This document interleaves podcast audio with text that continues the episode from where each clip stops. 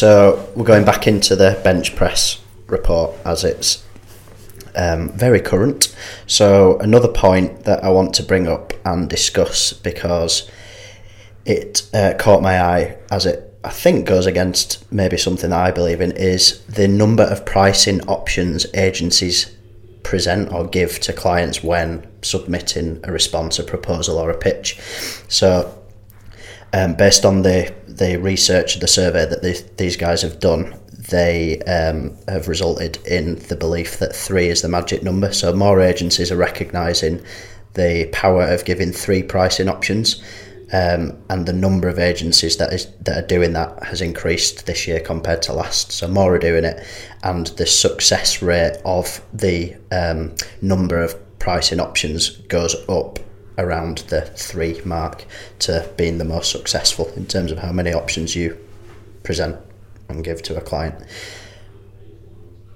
Very, very recently, I had a conversation with somebody and she asked me how do we approach it was a question um, directly asking about this how do we approach a kind of response from a pricing commercials deliverables perspective and i said to her what was i think it was an seo conversation and what the nature of how we um, approach the proposition the services etc um, but the nature of our conversation today wouldn't and we never never do i don't think uh, wouldn't warrant a response that is kind of like off the shelf packages, like a gold, silver, bronze approach. And her response, the kind of body language and verbally, was very positive. I think she said, That's great to know.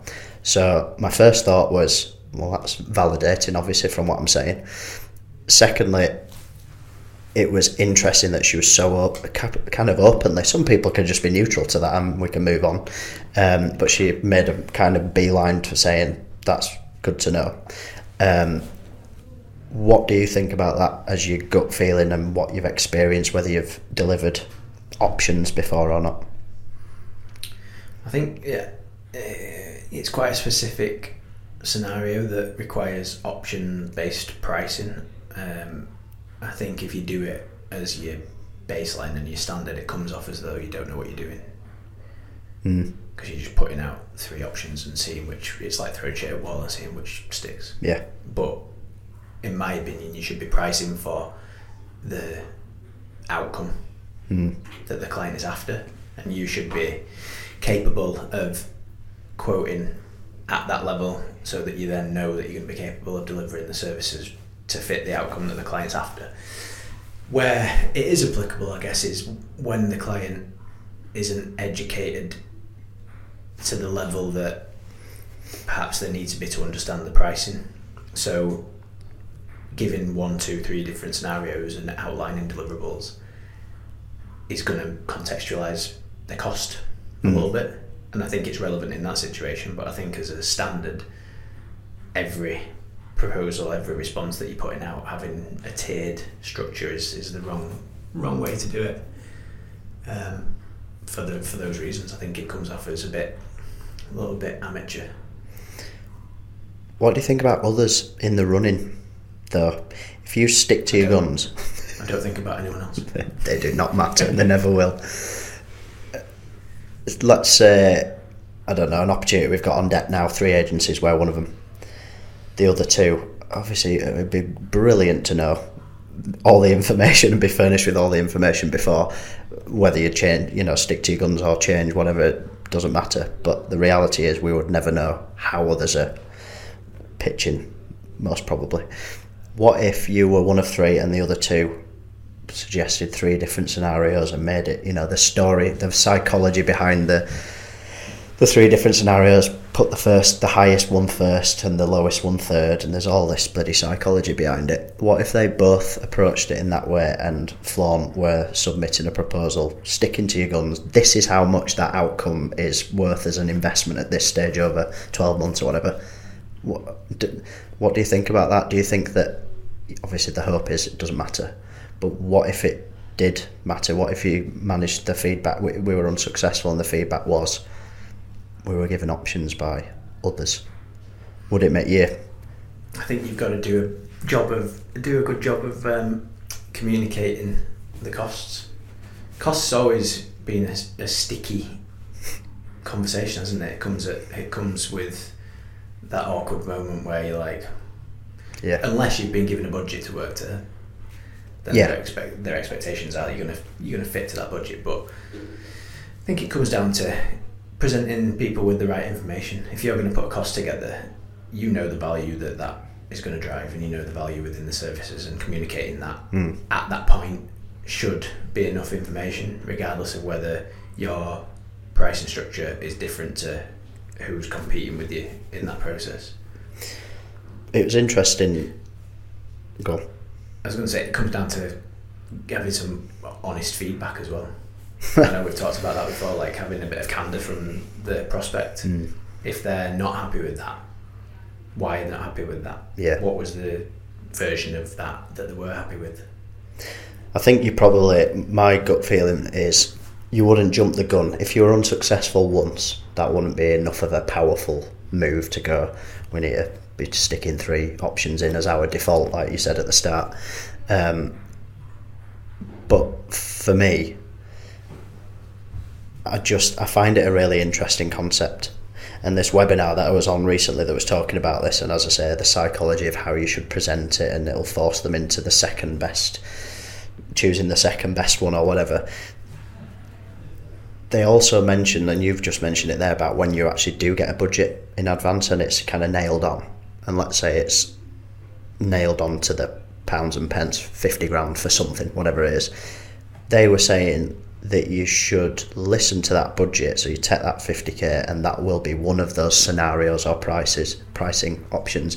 But then you create your, your two, one below and one above, for example. What what do you think about that? Because that completely took me by surprise when they said that. I think if the budget's the budget, you need to be asking the question around what they want to see for that. Mm. It's just a communication thing, isn't it? Like it's same going through the pitch process. Yeah, Ask the question: How do you want your costs delivered? yeah, We're gonna we're gonna price this to give you the outcome that you're looking for. mm. What what that might be, more sales, more traffic, whatever that might be. We're gonna price it appropriately. How do you want that presenting? If they then go, well, we'd like to see a couple of options. All right, we'll do a couple of options. When you said earlier about the client might not see the value, so that's where you might be feeling more forced down that route. Is there not an argument that you shouldn't be at the stage you are at you you are at with that potential client, where you're putting pricing options in front of them if you've if you're still battling with that the value thing in their mind them get do you know what I mean It, well, it depends how much of a battle it is at that point, I guess. Yeah. And then also, what what I meant by that is outlining the cost against deliverables, so they can see the difference for the extra money. yeah yeah Because that context is sometimes lost on clients because there's so much involved in yeah strategy that they don't know the difference between a ten grand and a twenty grand. mm. But as transparent as we are, when we list it out and document it, it's evident immediately. yeah yeah I think I think th- that that point caught my eye because I can't remember a time where we've felt like we have to or we've been asked to sometimes you in conversation you might get asked can you do as like a shopping list for example of things that we'll pick and choose and and there I think it's up to us to fight back almost and tell them you know what why that doesn't always work. But I think this people have done some serious psych- psychological studies into all this sort of stuff and I do find it interesting that I've I'm always delivering like I told you the little anecdote at the start of this where I was speaking to that lady last week week before whatever. I'm always saying there's no such thing as like a package with what we do. But when you're asked about that that just worries me that there's no standardization across the process which therefore makes the decision making significantly harder from a client's side of things. And it's mitigating that as best you can while sticking to your guns and be like no this opportunity is not treated as a abc gold silver bronze. It's quite a there's choppy waters to have to fucking navigate with It's it. probably because agencies have been brief grabbing for that long that clients are that used to Mm. that model that it's it's ingrained. Agencies that know their shit are going to put something in front of you with a degree of confidence and certainty around what they're actually going to deliver. Yeah, And it comes down to communication. Asking that person, how do you want to see it? We normally do this, but yeah, if that's going to be missing some information for you, Yeah. how would you like to see it? What's important to you that to quantify that fee Mm. and that budget? yeah. I guess it's like you've said a few times before on a number of different topics. It's about sitting on their side of the table within reason. I don't think it's you let all your inhibitions go. Um, but I think through communication, that's important to be on their side of the of the table. To I think it's also we are well well within our rights to ask why, to understand what what are the um, what are the things that have happened or um, led you to this this point where you are. For example, asking us for three pricing options. What where's that come from? And I think I think we do a good job of doing that. But I think generally speaking, being in sales, salespeople can do a better job of that.